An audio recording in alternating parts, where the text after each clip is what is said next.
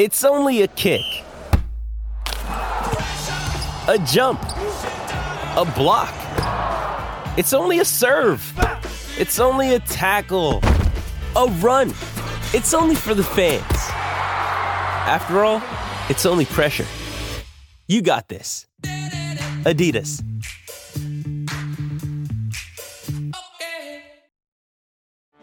Get ready for the greatest roast of all time the Roast of Tom Brady, a Netflix live event happening May 5th. Hosted by Kevin Hart, the seven time world champion gets his cleats held to the fire by famous friends and frenemies on an unforgettable night where everything is fair game. Tune in on May 5th at 5 p.m. Pacific time for the Roast of Tom Brady, live only on Netflix.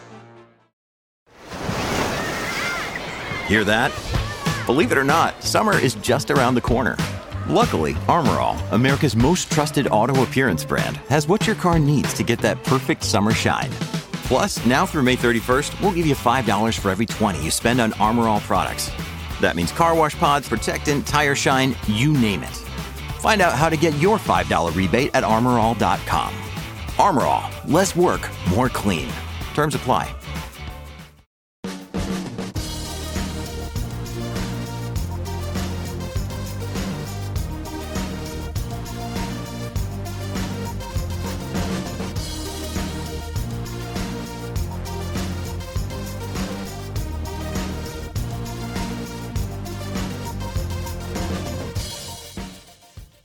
Hello there, and welcome to another episode of the DNF1 F1 podcast. My name is Adam Burns. I'm your host for this episode, and joining me once again, my co host, Courtney Pine. Courtney, how are you doing this evening? You okay? Yeah, I'm doing great, mate. I'm looking forward to this one for various reasons. Good, glad to hear it. And uh, joining us for this episode, he's been on the podcast with us before. I think it was around the 70th anniversary GP. Uh, great, insightful discussion with him. But he's joining us once again. It's Lee Wallington. Lee, first of all, welcome back to the DNF1 F1 podcast. I think you're the first guest that we've had on more than once. And uh, how are you doing this weekend?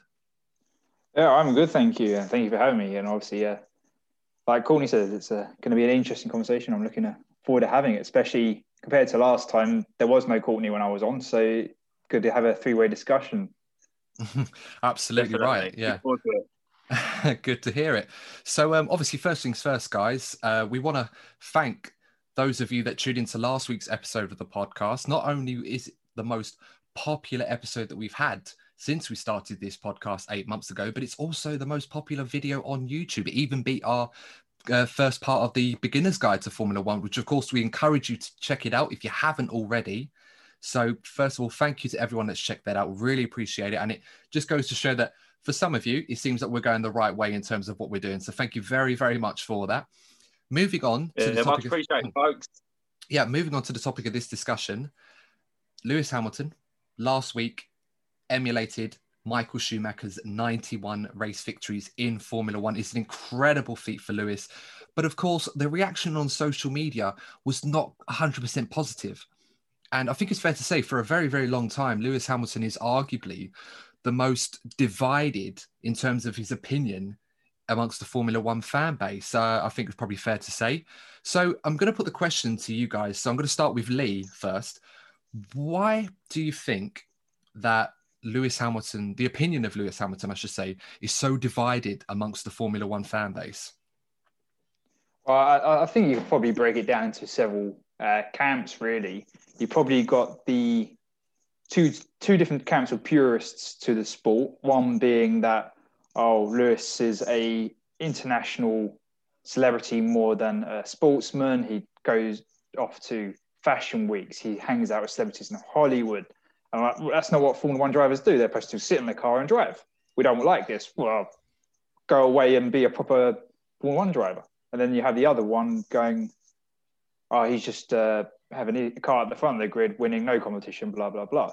Um, and then you probably have more of the older um, generation of fans that remember the greats from the past when health and safety wasn't as important as it is today. And obviously, we've come a long way from where it was, which is good. And obviously, we can probably still go a lot further. But they think oh, he's not risking his life as much, and you have some of the greats that unfortunately lost their lives doing the sport they loved, and it's uh, a shame for obviously losing them at the time.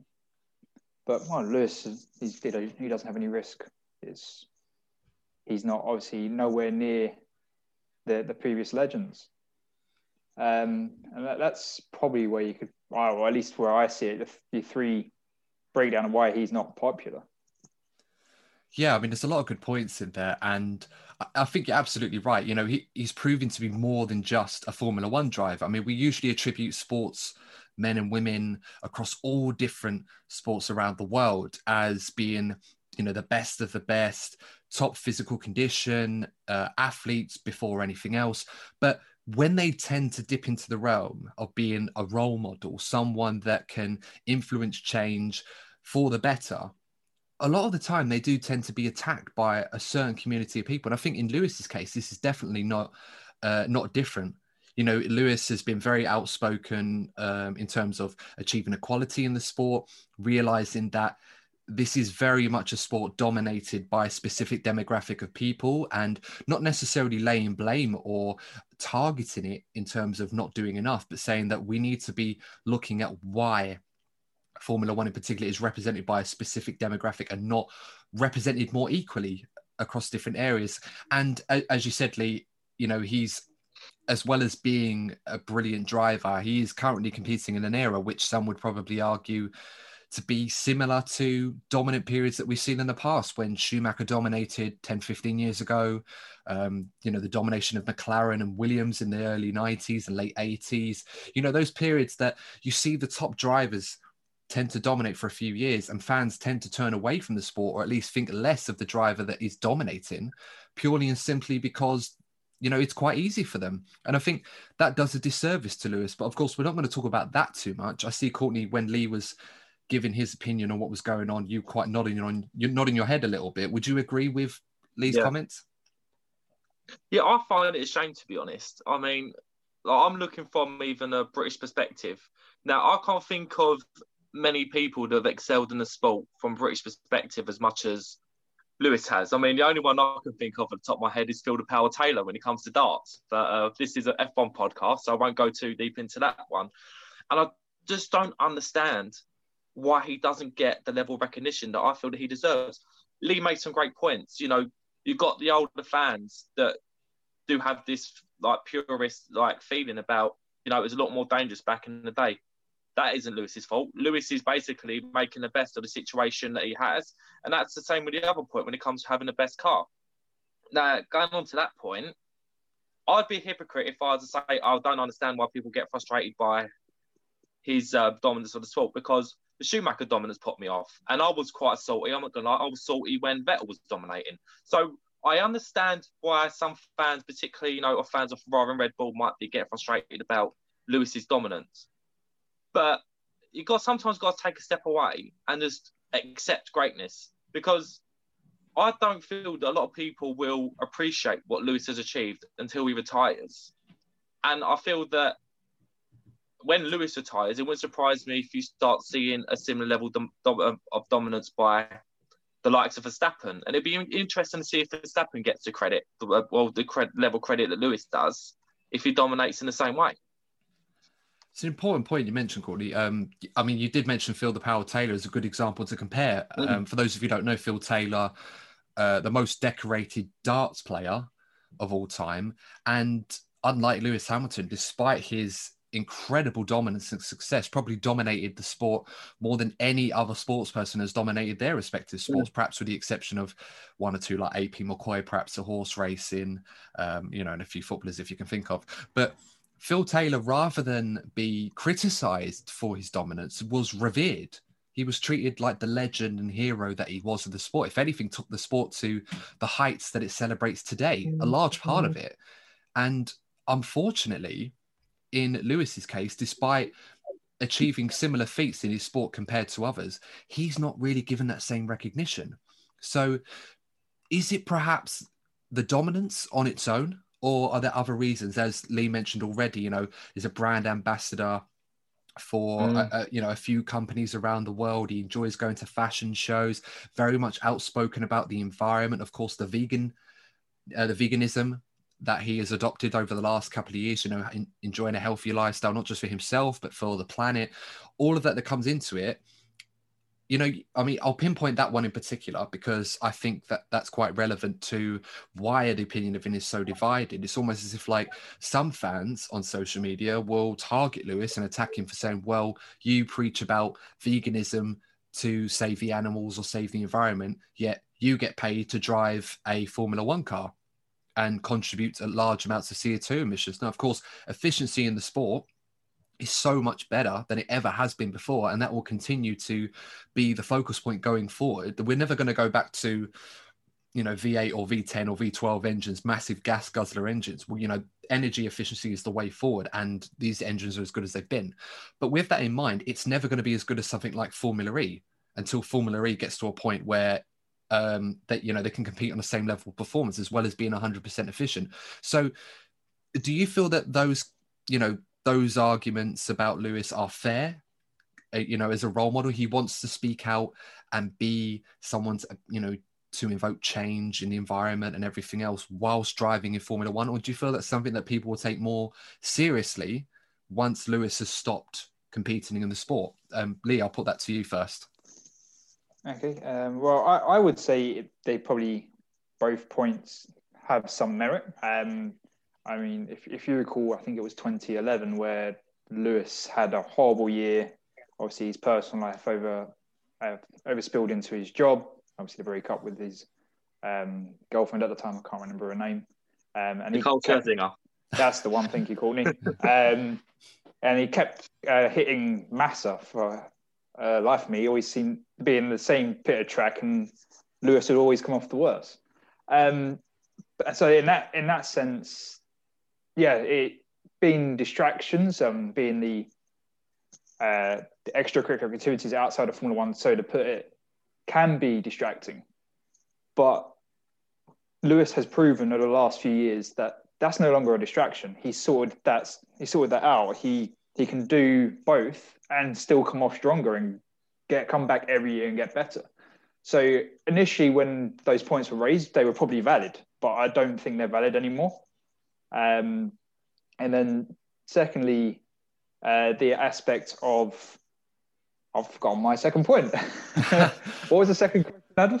Right, we all do it, Lee. so, uh, I mean, the second part was, you know, do with the criticism that Lewis gets in terms of, you know, his vegan lifestyle and also a more environmentally friendly approach, do we think he'd be taken more seriously than he currently is on those issues when he steps away from Formula One. Because obviously Lewis has hinted at moving away from Formula One, and it's no secret that he has avenues and ventures that he likes pursuing, like fashion, uh, his businesses, the environment, also um, his music as well. Do you think he'd be taken more seriously once he steps out of Formula One? Um, for for Lewis, I would say yeah, he probably will be taken more seriously as in his driver legacy once he does step away from the sport, I hope it's not anytime soon. I personally thoroughly enjoy his driving. Um, but yeah, know, if you look back at using Schumacher as example, um, when Schumacher did retire the first time, it took a couple of years to sink in what Schumacher had actually done once he walked away and he wasn't actually dominating the sport anymore. Right? Immediately, he lost um, the 2005 and 2006 title to Alonso but still, then the, it hadn't sunk in um, what he actually achieved. Uh, so, in that sense, what Lewis is achieving currently will take some time um, to come into the fan base and be appreciated by pundits and the general um, fans. And then, on secondly, oh, Lewis has, as you said, he has adopted the vegan lifestyle. And I, I think I do recall that when he did adopt the vegan lifestyle, he did sell off his private jets. Um, so he did try to reduce his carbon footprint. All right. Mm-hmm. Yes, correct. He does. Driving a Formula One car does um, provide a good amount of uh, carbon dioxide emissions, but as you said, the efficiency is at an all-time high, and you could probably say Formula. One as itself doesn't do enough to advertise the the engines and the, the science behind the engines and what they actually do um, it's as you said, it's not like the V8s or the V12s and the amount of pollution they were um, outputting as they went around the tracks. Um, so we could probably say, although we have more tracks now than 10, 15 years ago, they're probably doing less polluting now than they did 15 years ago. Um, so it's it's just the way of Formula One probably needs to step up, but yeah, it's just people have to have time and absorb what's going on. It's, it takes time. Yeah, no, I absolutely agree with that. And um, I, I mean, looking at Lewis's career, even if he was to retire today, stacks up there with pretty much anybody in the sport. And there are a lot of people that would consider him not just up there with the likes of Schumacher, Senna, Fangio in particular, but eclipsing all four, all of them. Um, me personally, I don't quite share that opinion quite yet. Uh, I still think there's more to it. And of course, for those of you that are listening to this podcast, uh, for the next few months uh, in the off season, we're going to be doing a, a few different kind of show ideas. Uh, one in particular was going to be comparing drivers from different eras to obviously see who we would think would win um, in equal setting. But of course, we'll talk more about that as the months go on. Obviously, when the season comes to its climax. In terms of Lewis's career so far, obviously, as I said already, a very much divided opinion. I would say that it, it's probably a bit unfair in certain cases that certain media outlets have portrayed Lewis in a very uh, less than tasteful light. I'm not going to go into why that is because loads of people could offer different opinions. And I think we can compare that to treatment of people in other sports that hold similar characteristics to Lewis Hamilton out of his control. As I said, I'm not going to go into that because that opens up a completely different debate. But would it be fair to say, Courtney, that the media uh, negative opinion of Lewis Hamilton, and I'm going to focus on the negative more than the positive in this yeah. case. Do you think that's influenced a lot of fans' opinion on Lewis Hamilton? And for example, as Lee mentioned already, selling his private jets. Um, a couple of years ago, there was a story about Lewis Hamilton not paying the correct amount of tax on his private yeah. jets when he purchased it. And in particular, um, I'm not going to quote the paper. I think you and we all know which one it was. Um, but they basically said that Lewis Hamilton, his uh, company, had claimed the input tax on the jet.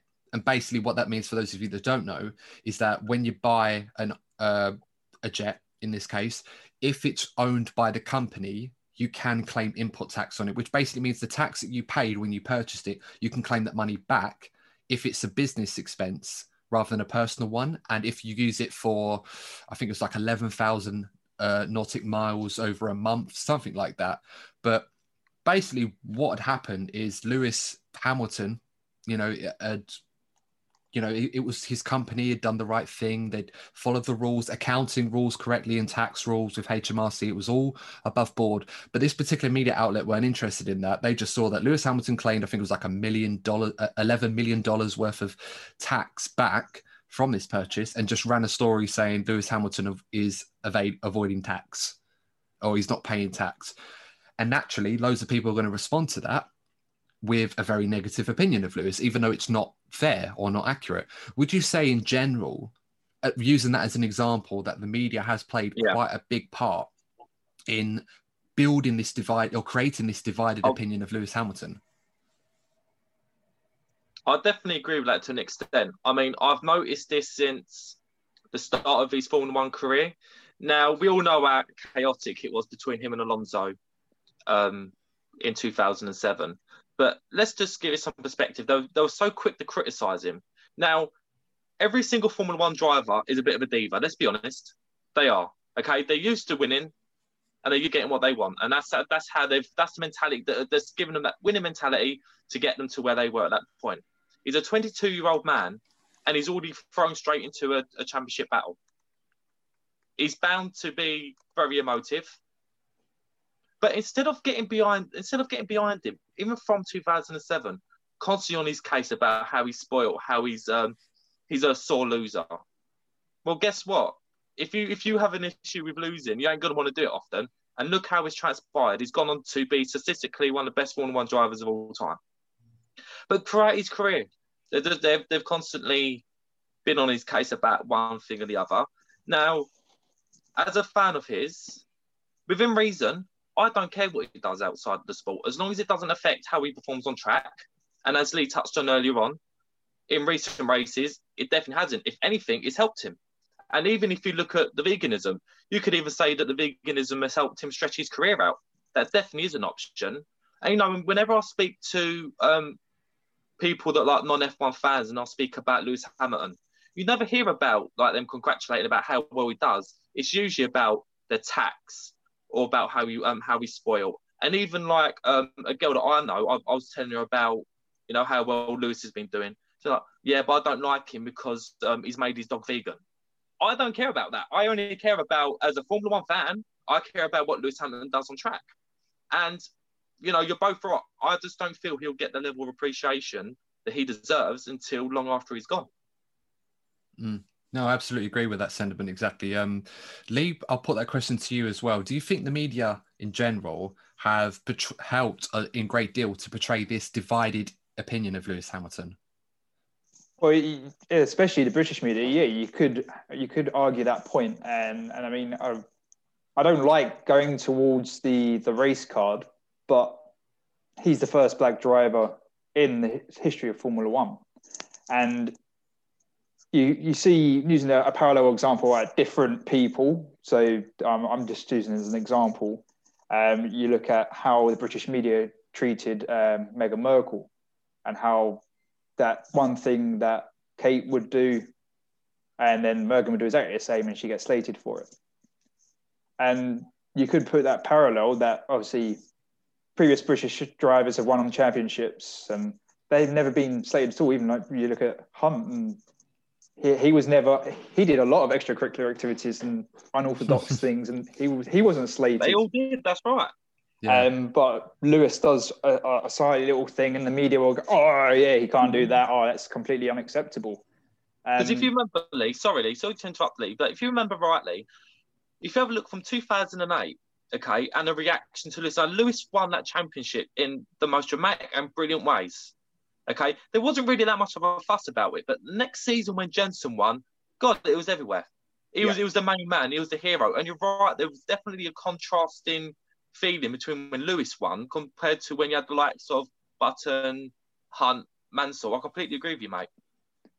Yeah, um, yeah thank you, Courtney. Yeah, so it's yeah, it's. I, I think it, obviously I don't know how the British media completely works. I'm not a a media specialist, but maybe there is an underlying tone on the race card that's affecting the media, how the media feel like they should portray Lewis, um, which then filters on. I'm not saying that anyone's racist here or anything like that, but yeah, it's it's, a, it's potentially another factor that still be considered, as much as that hurts to say. Um, yeah, it's just just another just another angle on it. Yeah, I mean, there's definitely an element of unconscious bias in some cases, and in some cases more blatant. Um, I mean, we've seen in other sports. I'll pick another person in particular, Raheem Sterling. His treatment in the past in the press mm-hmm. has been less than uh, savoury. I think it's probably fair to say, compared to other athletes that have done much worse in terms of their behaviour have not been treated as harshly or at least portrayed in the same way. And I think in Formula One, naturally, with someone like Lewis Hamilton, the one thing that does stick out compared to the other drivers without even watching anything else is the fact that, as you pointed out already, he's the first black driver in the sport. And there are certain undertones from some people not accusing people in this case of you know racial bias in this way but it's taken a while for some people to appreciate and accept accept that someone from Lewis's background and you know someone someone like Lewis can dominate the sport in the way that he has. And these these are kind of the, the walls that need to be broken down. And within Formula One, there is some progress. There's still a long way to go. And I think Lewis should be revered for the fact that he's taken on this role as the ambassador for diversity and change, not necessarily one that's been thrown at him, because it could have easily been, but he's definitely stood up um, you know, taken the knee, encouraged other drivers to do so, or at least protest in their own way. Um, you know, what he did in Mugello with the, sh- you know, wearing the shirt for Breonna Taylor um, on the podium, which drew out a lot of conversation on social media afterwards, whether people were in favour of it or not, and certain measures the FIA were going to introduce following that. So it's one of those where I agree. A lot of people's opinions of Lewis Hamilton have been influenced by the media, some good, some not so much. But whatever your opinion of Lewis Hamilton, I think we can all agree the only one that matters is what you think of him as a driver and what he does on the track. You can either be favourable or against that, but in terms of measuring who he is as a person, if you're going to educate yourself on Lewis Hamilton based on what you read in the press or what you see from so and so on social media, whether it's good or bad, that's not the right opinion to have, or at least it's not the relevant information that you've be- received, other than going out to watch him at a circuit or watch him on TV. If you like the way he drives, great. If you don't, that's fine. But at least be fair to the per- be fair to the person on what he does in his sporting career, rather than think that you understand who he is as a person based on what you see on TV or in in the papers. I think sometimes not enough people or sports uh, athletes, if you like, are actually judged in that way. But then there are others that could do no wrong in their eyes just because they're good at a sport. I mean, again, not to knock him for this. Um, I'm not going to get into this, but good example. Look at Ryan Giggs as an example, someone who was revered as a footballer, had an incredible career, but obviously stories that came out in his personal life that were, well, that were less than favourable, I suppose, without getting into it too much. um, just looking at the time, obviously, I think it's probably a good way to actually end part one. Um, before we do that, I'm going to put a question to you and Courtney. Given Lewis's current contract situation, obviously still got to be confirmed whether or not he's staying. Whilst I imagine we expect him to stay uh, beyond his current contract and sign a new one with Mercedes, how long do you feel that it's going to be a two question actually? How, first of all, how long do you feel Lewis will continue at Mercedes in his next contract, assuming he signs one?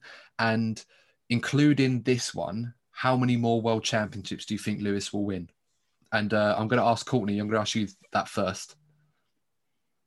Um, I think given that there isn't going to be a massive change in regulations next season, and um, Toto Wolff recently commented that he stopped developing this year's car and is already looking towards next season.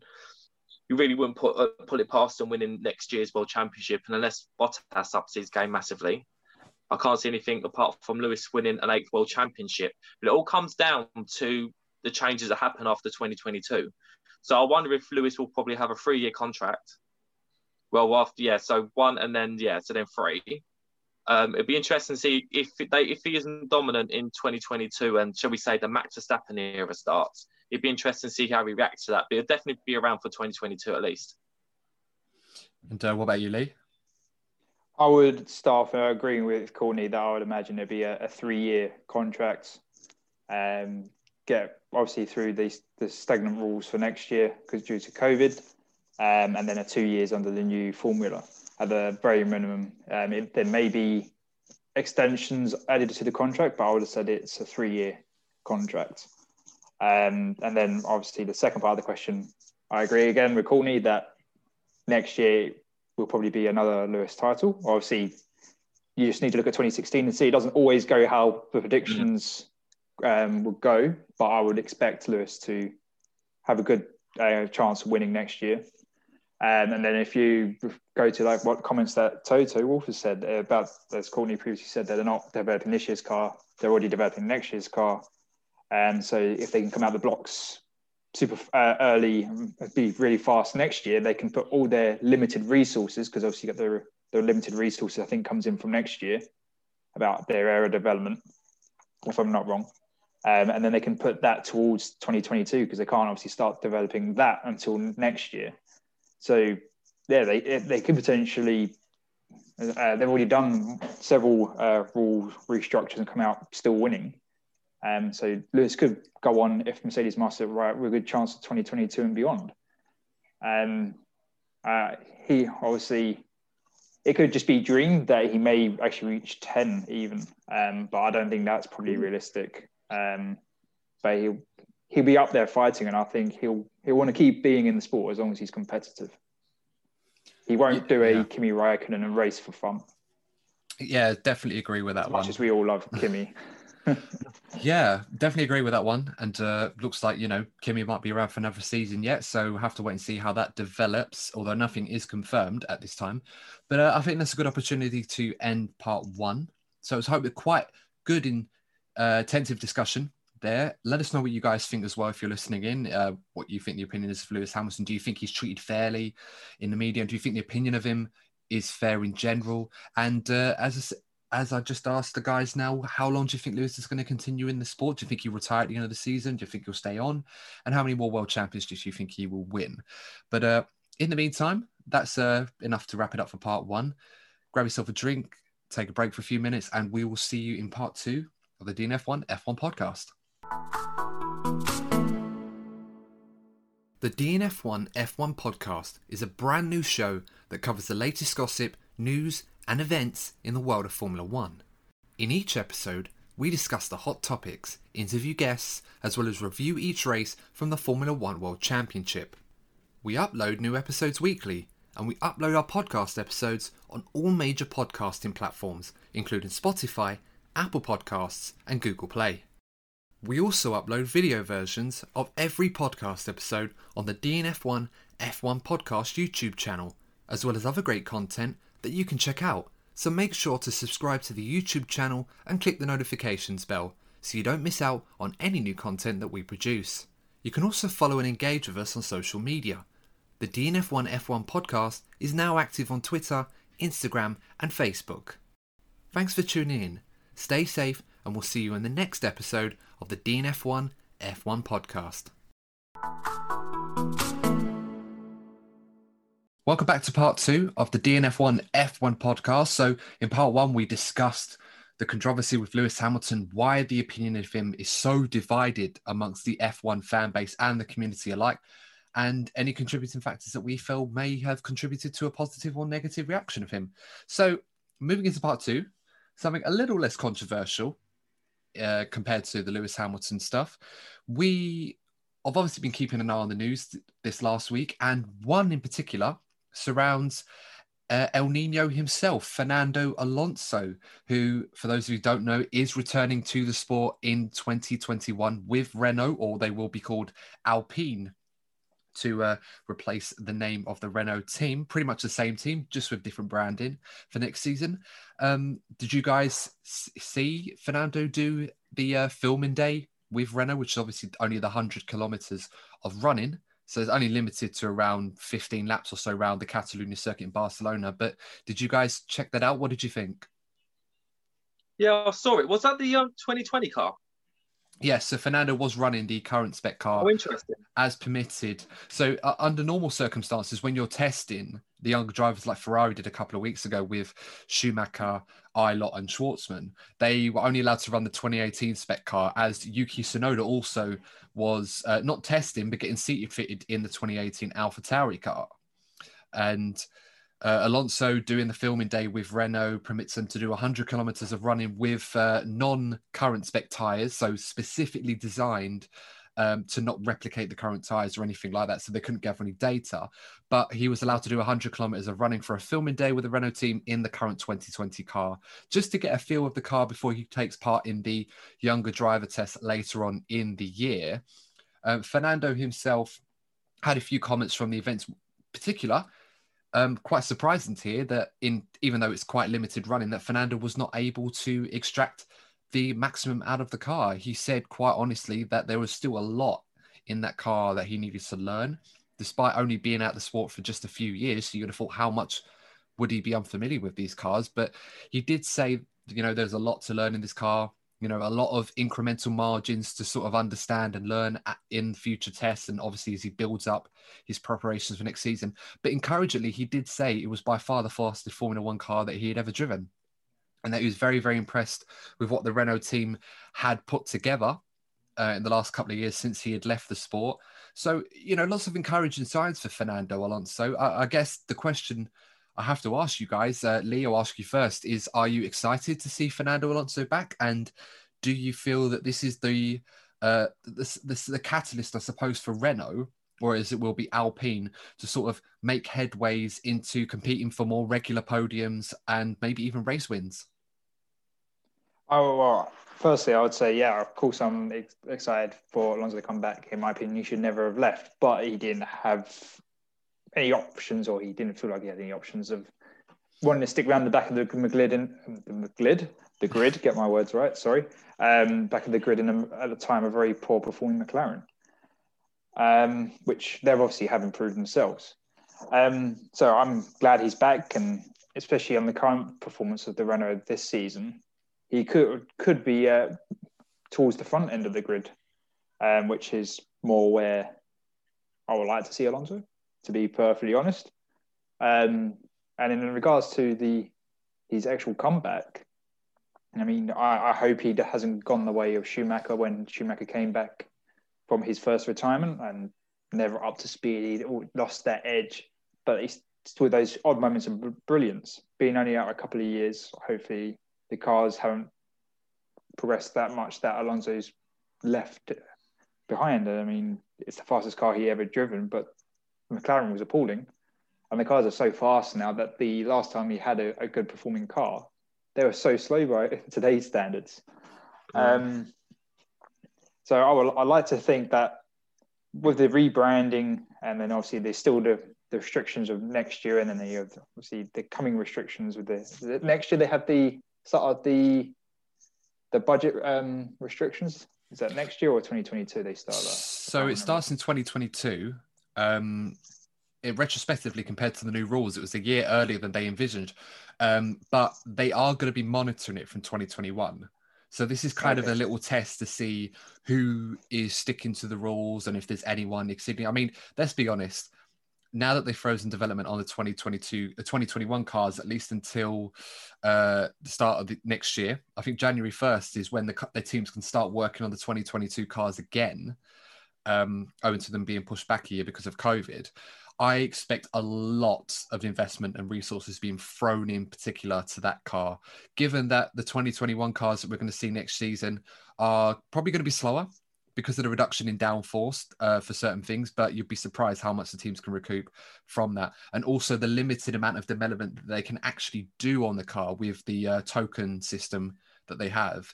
Um, they're going to be quite limited on what aero parts they can do for non-listed parts and also the engine development as well is very limited. So um, you, are going to be seeing a lot of teams spending a lot of money on these 2022 cars. So I'd expect the test that they're going to put in for the budget cap to show teams spending a lot higher than the budget cap, which will come into action at the start of the 2022 season.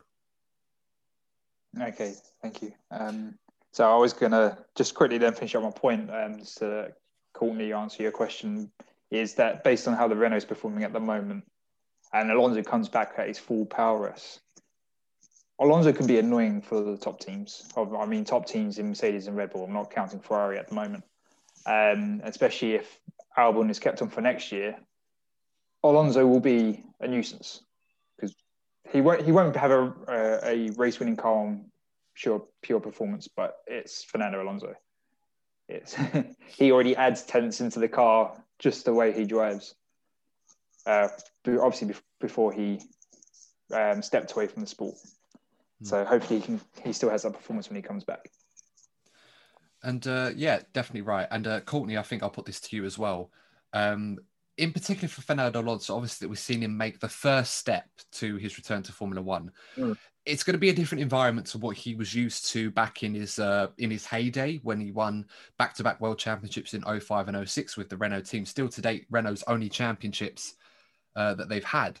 What do you think Fernando needs to do to get the absolute most out of this car and perhaps if he is the missing link to the Renault revival, what do you think he has to do, uh, in particular this time round, to make that a success for him? Because this is the third time he's going to be with Renault, and obviously the first reunion back in 08 got him a couple of wins in Singapore and in the Japanese Grand Prix of Fuji. But after that, it didn't really bear much success. So what does he have to do mm. different this time?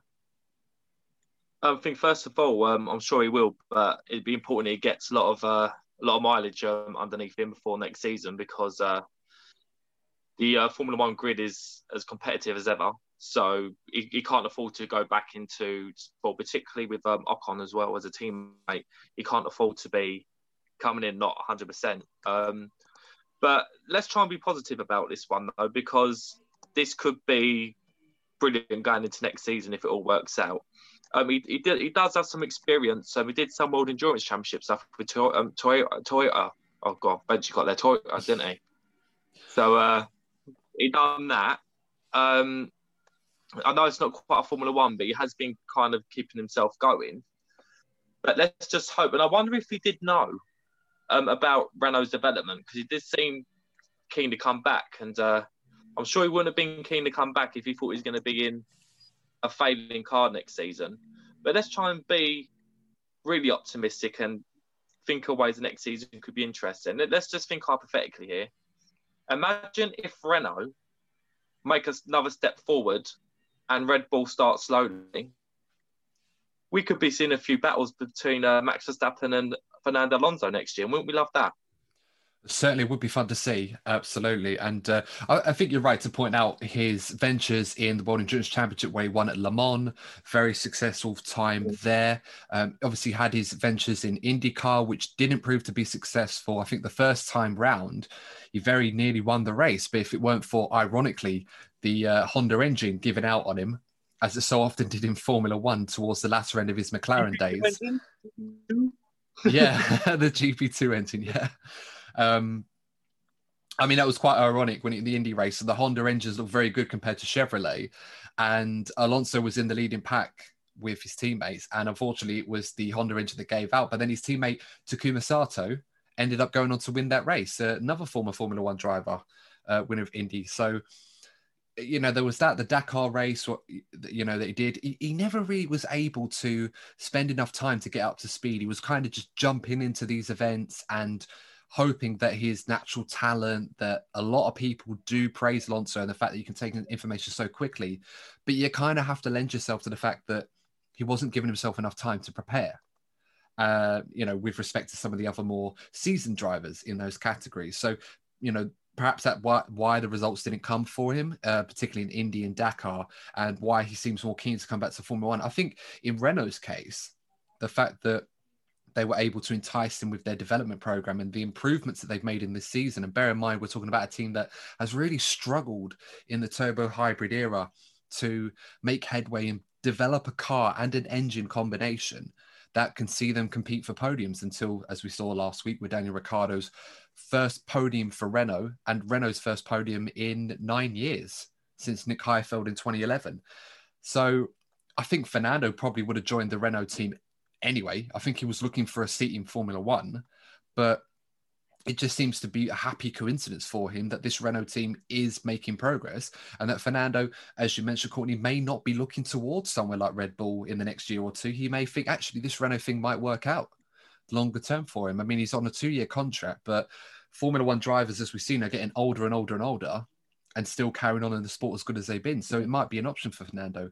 Um, I'm going to ask a question to Lee that I asked you last week, Courtney. Um, for those of you who remember okay. last week's episode, I talked about Daniel Ricciardo's podium, how successful that was for him and for Renault. And in hindsight, does he? Do you feel that he might regret going to McLaren next season? Says Lee, I'm going to ask you this uh, question: Do you think after his podium last weekend and seeing the progress that Renault have made, uh, to the point where they're now arguably the best of the rest outside Red Bull Mercedes. Do you feel that Daniel Ricciardo might be regretting his earlier decision to leave the team in 2021 and sign with McLaren? I don't think uh, Ricciardo is regretting it. Obviously, he's he's the driver in form at the moment, obviously outside of the top teams. Um, but I, I don't think he's regretting it um, for two points. Obviously, firstly, as as a driver, I don't think they can ever doubt their decision making and thinking, "Oh no, I made the wrong choice," just impacts his performance. So he just can't let himself think like that. Um, and secondly, the the reason why he signed for McLaren, uh, albeit right, partly influenced by Renault's own performance, but McLaren had been on an upward tra- trajectory. Um, actually, since Alonso left, ironically enough.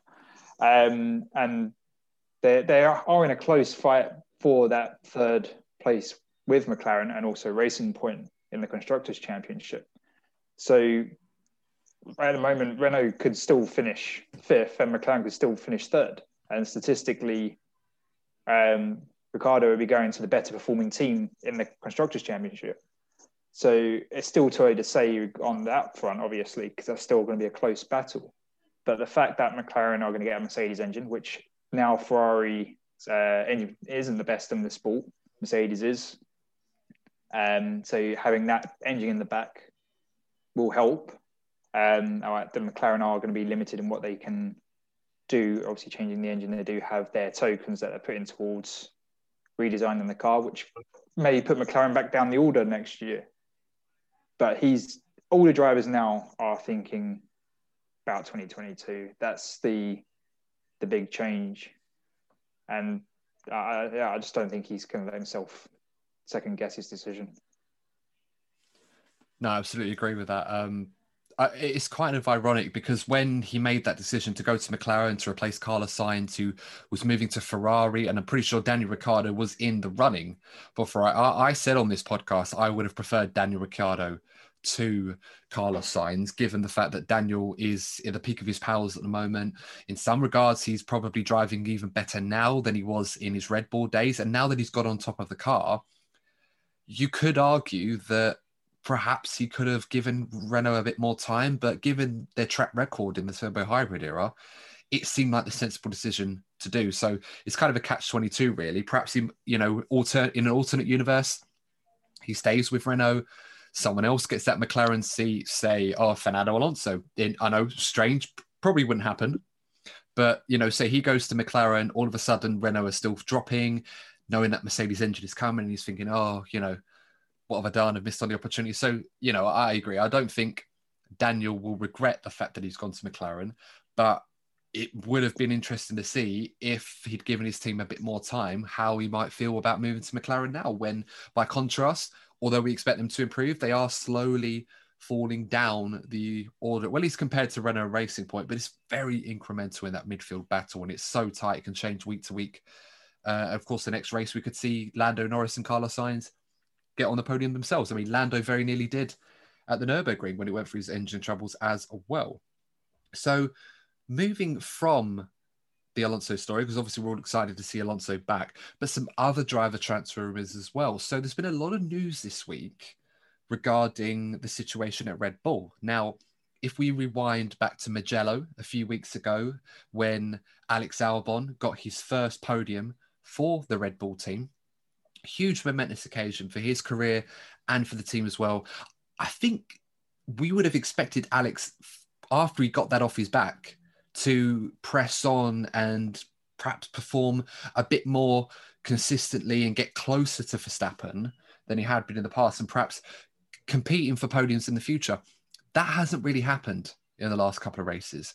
And a lot of interviews have been going around through Red Bull, a lot of noises coming from particularly Dr. Helmut Marko about who's going to be partnering for Verstappen next year. Whilst we thought originally it was going to be Alex Albon, it seemed like that was going to be the case and that was going to happen. It seems now that Red Bull are perhaps looking at other options, i.e., Nico Hulkenberg, who was impressive once again coming in for Lance Stroll this time to get that eighth place after starting last on the grid. It was an incredible drive from Nico after having literally no time to prepare at all. He literally got into the last minute and went. Or the more seasoned Sergio Perez, who at the present is looking for his seat next year after losing his seat to Sebastian Vettel. With this in mind, I'm going to ask you first, Courtney. Now knowing what we do, do we think Alex Albon is still going to be in that Red Bull next year? And if not, who do you think is going to replace him? Will it be Hulkenberg, Perez, or perhaps someone else? You know, Adam, that's a very interesting point. Um, I've wondered why there hasn't really been like much news when it comes to Perez and who's going to be a Haas next season or Alfa Romeo. He's kind of gone quiet. So it does it does seem as if there must be some kind of talks in the background with these teams, obviously particularly Red Bull, because obviously if Albon was to be replaced, that has a domino effect on which which seats are available and who goes where afterwards. So that is interesting. Um, but yeah, on to your previous point, um, I've I've raised it in previous episodes. I'd love to see Sergio Perez in um, the Red Bull. But I would also like to see Hulkenberg have a seat in Formula One because the performance he put on last weekend is a prime example why he shouldn't have even left in the first place. And what about you, Lee? Well, um, I would just to quickly catch on the back of Courtney's point. I would agree that Hulkenberg shouldn't have ever left the sport, but it was pretty much out of his hands. Um, so going on to your questions about the rumours, yeah, I would I would also agree with Courtney that I think there are talks going on behind the scenes with Red Bull regarding Sergio Perez and Nico Hulkenberg. Um, the fact that there is noise being made by Red Bull that Helmut they may consider even consider it means that they may be already laying the groundworks for a, a, a Red Bull U-turn, so to speak, that they're going to may hire outside their uh, driver, young driver program. Um, so I, I do think something is going on, um, but before who I would choose to go in that team, I, I would probably say my guess would be my preference. I should say will be Nico, because um, I, I think Alex is a very good driver, but I think he's out of his depth within that Red Bull team. Um, what I would do, um, I've mentioned the issue previously, Adam, is get rid of Kvyat. I'm afraid he's his moment's gone, and put Pierre and uh, Alex in uh, that team together. And I think there will be a nice rivalry off of each other, similar level drivers, and they can actually pull the AlphaTauri forward because they they can build that up together. Um, and like Pierre's found his mojo, Alex can refine his. Um, but then obviously leaves the question of Red Bull having a solid number two. As much as it hurts to say that about Nico or even Sergio, um, there's what Red Bull need. Um, and Nico and Sergio both have the experience and know how to get out the tyres and get the performance. And personally, I would love Nico to get a podium, be to just break that record. And obviously, if he joined Haas, that's probably not going to happen. But if he, that's just a sweet thinking. If he joined Red Bull, obviously he may end up in podium and get rid of that horrible record that he's got. Um, yeah, so that, that's what I think about it. Yeah, I, I make you rightly. I don't think Nico Hulkenberg's really going to be interested in coming back to the sport if Haas is the only seat available to him, unless there's signs that is combined to a long-term project where Haas can use the budget cap as we talked about earlier to try and improve up the field. Even so, that's still a huge ask for a team that can really only boast fifth or sixth place finish uh, in Australia uh, quite a few years ago as their best result. And back in the time where their best time was when they had the 2017 Ferrari, if you like, in 2018, and they weren't able to capitalize on that in, in the way that Racing Point um, have kind of struggled, in fairness, to capitalize on the Mercedes W10 that they've been driving this season um, to some degree. But you know, all puns aside, but um, I mean, the Alex Albon situation is an interesting one because you know, Dr. Helmut Marko has said quite openly that you know, with Alex, they need a competitive driver. They accept that they're looking for a number two. So they're not expecting Alex to beat Max Verstappen on a regular basis. They would say a good buffer is around a quarter of a second, three temps to Max on ultimate pace. Now that's still quite a lot. Most drivers in Formula One don't really want to be that much slower. I mean, no one wants to be slower than their teammate, but if you're three tenths of a second slower than your teammate at outright pace, alarm bells are ringing. In Red Bull, because of how good Max is and Red Bull accept that, they do have quite a large buffer. So at least we know what sort of pace we can gauge for Alex Albon. And Dr. Helmut Marko said that, you know, the performance in Sochi following the Mugello race wasn't very good. And the Nürburgring, it was a mixed bag, but significantly better than what we saw in Sochi. But then Alex did make mistakes. He ruined that first set of tyres mm. that he had early on, very nearly drove into the back of um, one of the Ferraris on the first lap. I think it was Charles Leclerc. And, you know, they said he was closer to Max at the Nürburgring. I'm not so sure. And in fairness to Alex Albon, that car at the sort of pace that they expect Alex to be getting should be in a lonely fourth position or at best ahead of everybody else, you know, behind Max and the two Mercedes. And he struggled to do that this season. And I think that's something that they're probably thinking, well, you know, Alex is a somewhat reliable driver. He's a nice guy. He gets on well. He's very easy to work with. But ultimately, he's exuding similar signs to what basically or similar worries to what they had with Pierre Gasly, except this time they were quite blunt with Gasly. They just gave him the boot and demoted him. A move down to AlphaTauri, I don't think would be a bad thing, but like we saw with Gasly, that doesn't necessarily warrant that by performing well, you're going to get back into that Red Bull seat. Because with Gasly, they've pretty much shut the door on that one. I think one thing we can agree is that Danny Kvyat does look like, unfortunately for him, that his time in Formula One might be numbered, or his days at least might be numbered. So we'll have to see what's happening there. Speaking of the young driver program, and I'll put this question to you both Yuki Tsunoda is a name that we've seen mentioned quite a lot was very impressive in uh, Japan Super Formula. Obviously, moved into Formula Two this season. Very, very impressive. Has won a race this season in F2, and until recently has been challenging for the championship. He's been given a seat fit at AlphaTauri. Do we think that perhaps Yuki Tsunoda might be a name that might surface at the later stages and may end up with a seat in Formula One next season? Or do you think that that's someone that they may have on the back burners if they demote Albon to AlphaTauri until an opportunity might present itself the season afterwards? What do you both think on that topic?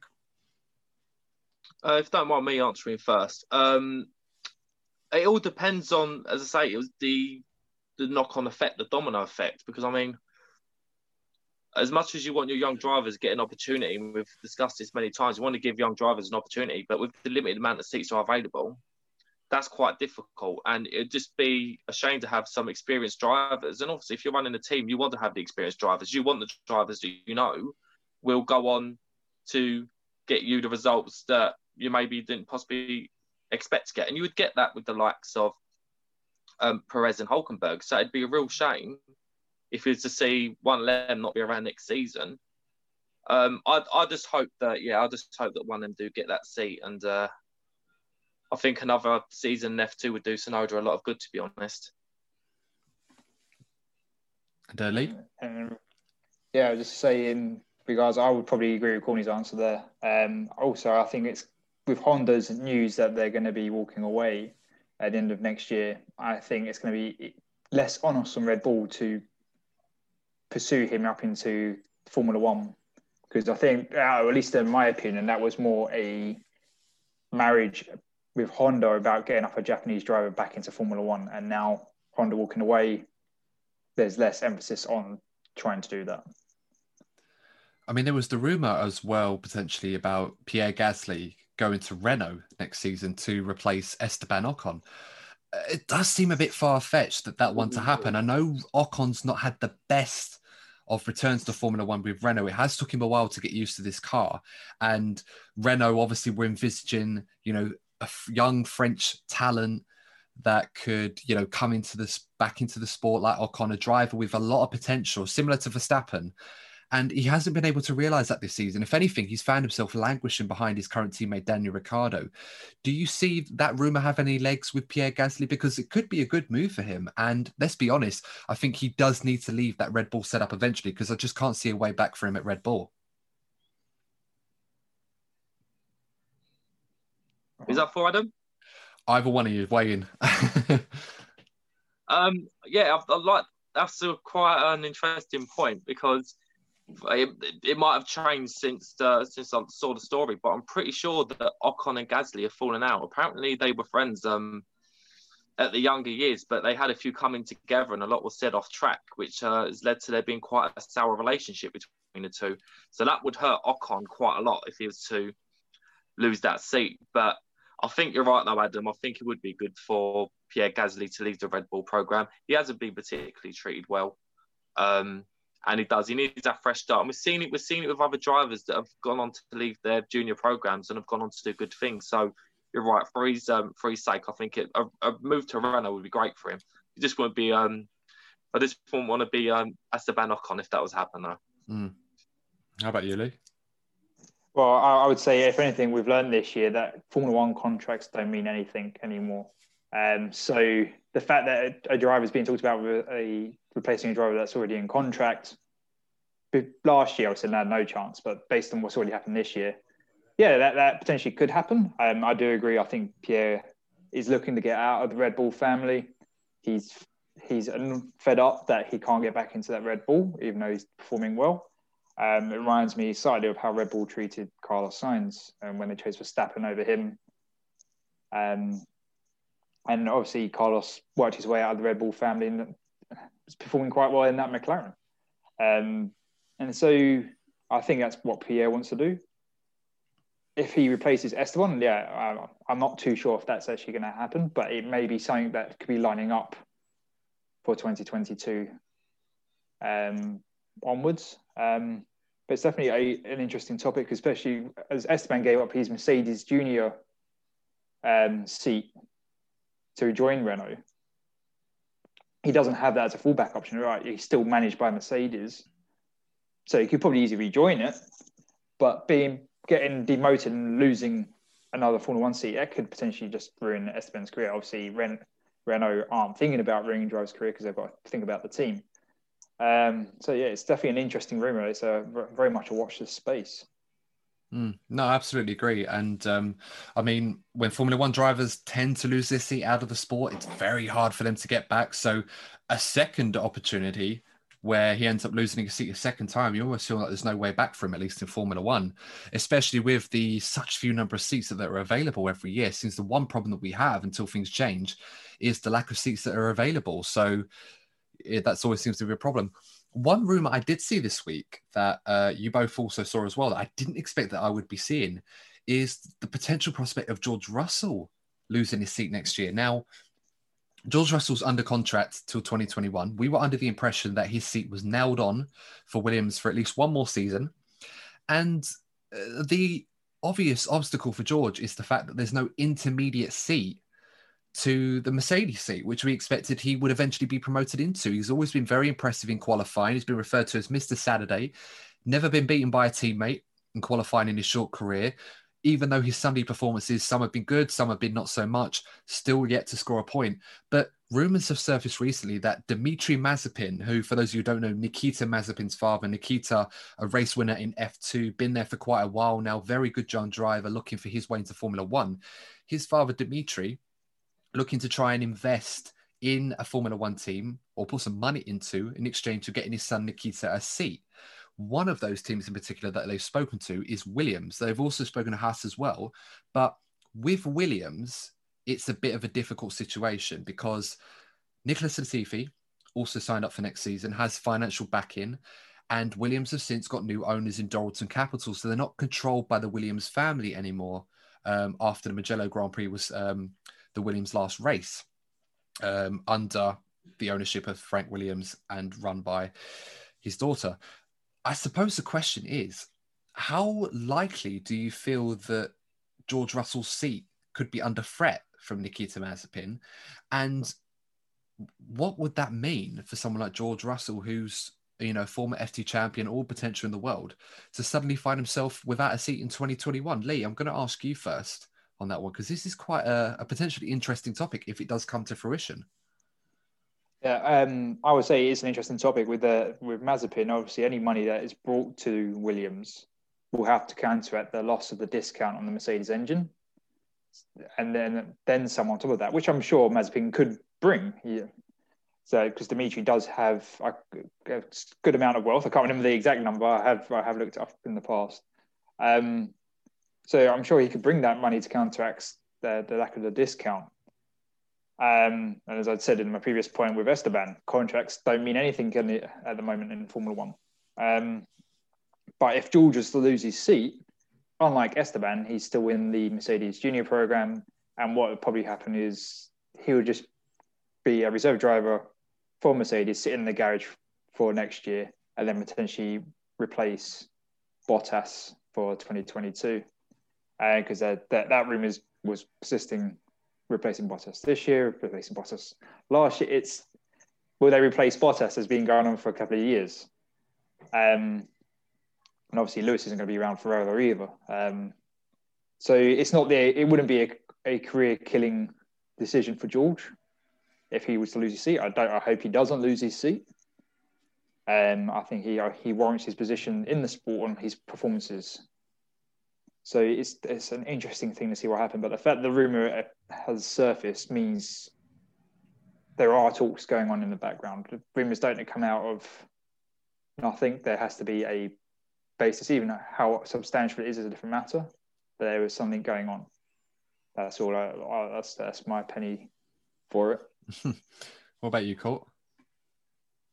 Yeah, it, it'd be a massive shame because you know we've all touched on it recently. Um, that we've gone from speaking about him being possibly in a Mercedes to him not being at the sport in the sport all, even if it's temporary. Um, but it just goes back to that that big argument, isn't it, about Formula One drivers, whether they're there through sheer talent or because of the investment they, they bring. It's been a big debate in the past. And it would, it, it would stir up. Uh, if you had both Sergio Perez and George Russell leave Formula One this year because of Lance Stroll and, and Mazepin, that would definitely bring up the argument. And I think, yeah, definitely stir up the fan base quite a lot because George Russell was uh, has had some great drives, particularly you said Adam, particularly on Saturday, he's done some great stuff like Williams, and he's been really unfortunate not to get that first point. And yeah, like you don't you don't want to lose something like George Russell, even if it's temporary. It would leave a lot of bad feeling, definitely. Hmm.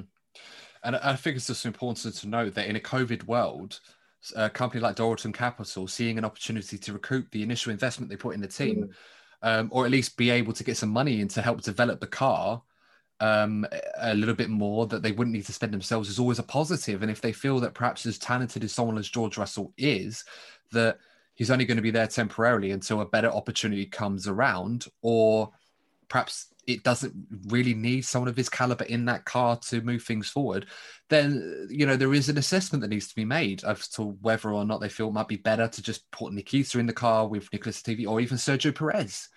If um, a seat at Haas doesn't materialize, let's not forget Haas's situation because Mazepin has also spoken to Gunther Steiner at Haas about the possibility of putting his son in that seat next season. Of course, two seats we believe will become available, possibly, uh, one of which may go to Callum Ilott. He may not even get opportunity at all. So, so much going on. And whilst the argument had in recent years gone away over paid drivers versus talent, it does seem that in a world of Formula One where we're still struggling to get teams, obviously there was that team Panthera that's been looking at the possibility of being in the sport. We don't know whether that's going to happen and maybe priced out of it, or you know, new teams or manufacturers may not come to sport until 2026 with the engine regulations, which of course we'll be debating in a future episode on that one. So definitely look forward to seeing that, guys in the next couple of weeks. So, so much going on and lots of debate to be had on this situation. It's developing all the time. And it looks like silly season in Formula One is finally here. It seems that Sebastian Vettel moving to Aston Martin has proven to be the catalyst we thought it may be. And uh, I'm pretty sure in the next couple of weeks, we will find out more confirmation as and when we get it. So, with that in mind, guys, uh, I think it's a good time to wrap this episode up. For those of you that are new to the DNF1 F1 podcast, thank you very, very much for joining in with this for this episode. Make sure to like, share, and subscribe if you're listening to us on YouTube. And of course, don't forget to follow us on social media on Twitter and Instagram, DNF1 underscore podcast, and Facebook as well as YouTube, DNF1 F1 podcast. And also, if you're listening to us on your favorite podcasting platform, whether it be Spotify, Apple Podcasts, Google Play, etc., thank you for joining us on that. Make sure to follow us as well. We've got plenty of other content coming your way in the next few weeks. So all that's left to say for me is thank you, Lee, for joining us. It's been a pleasure having you on once again. Thank you for having me. I'm sure I will speak to you sometime soon. Absolutely, we'll be having you on. yeah, you great on. Stuff, Lee. Yeah, great stuff. Be having you on on a future episode in the future, and uh, Courtney, Definitely. of course, joining me once again, my co-host. Thanks for joining us once again. As always, been a pleasure. Always a pleasure, Adam. Great stuff. Always a pleasure. And, uh, and also thank you to you, the audience, for tuning in once again. Thank you for your support so far. Thank you to everyone that's listened to an episode of our podcast, whether you started from the beginning of us on our journey eight months ago, or if you're just shooting in for the first time. We love having you here. Welcome aboard, and hopefully you enjoy plenty of content to come. So all that's left to say is thank you for joining us once again. Stay safe, stay healthy, and we will see you in the next episode of the DNF1 F1 podcast.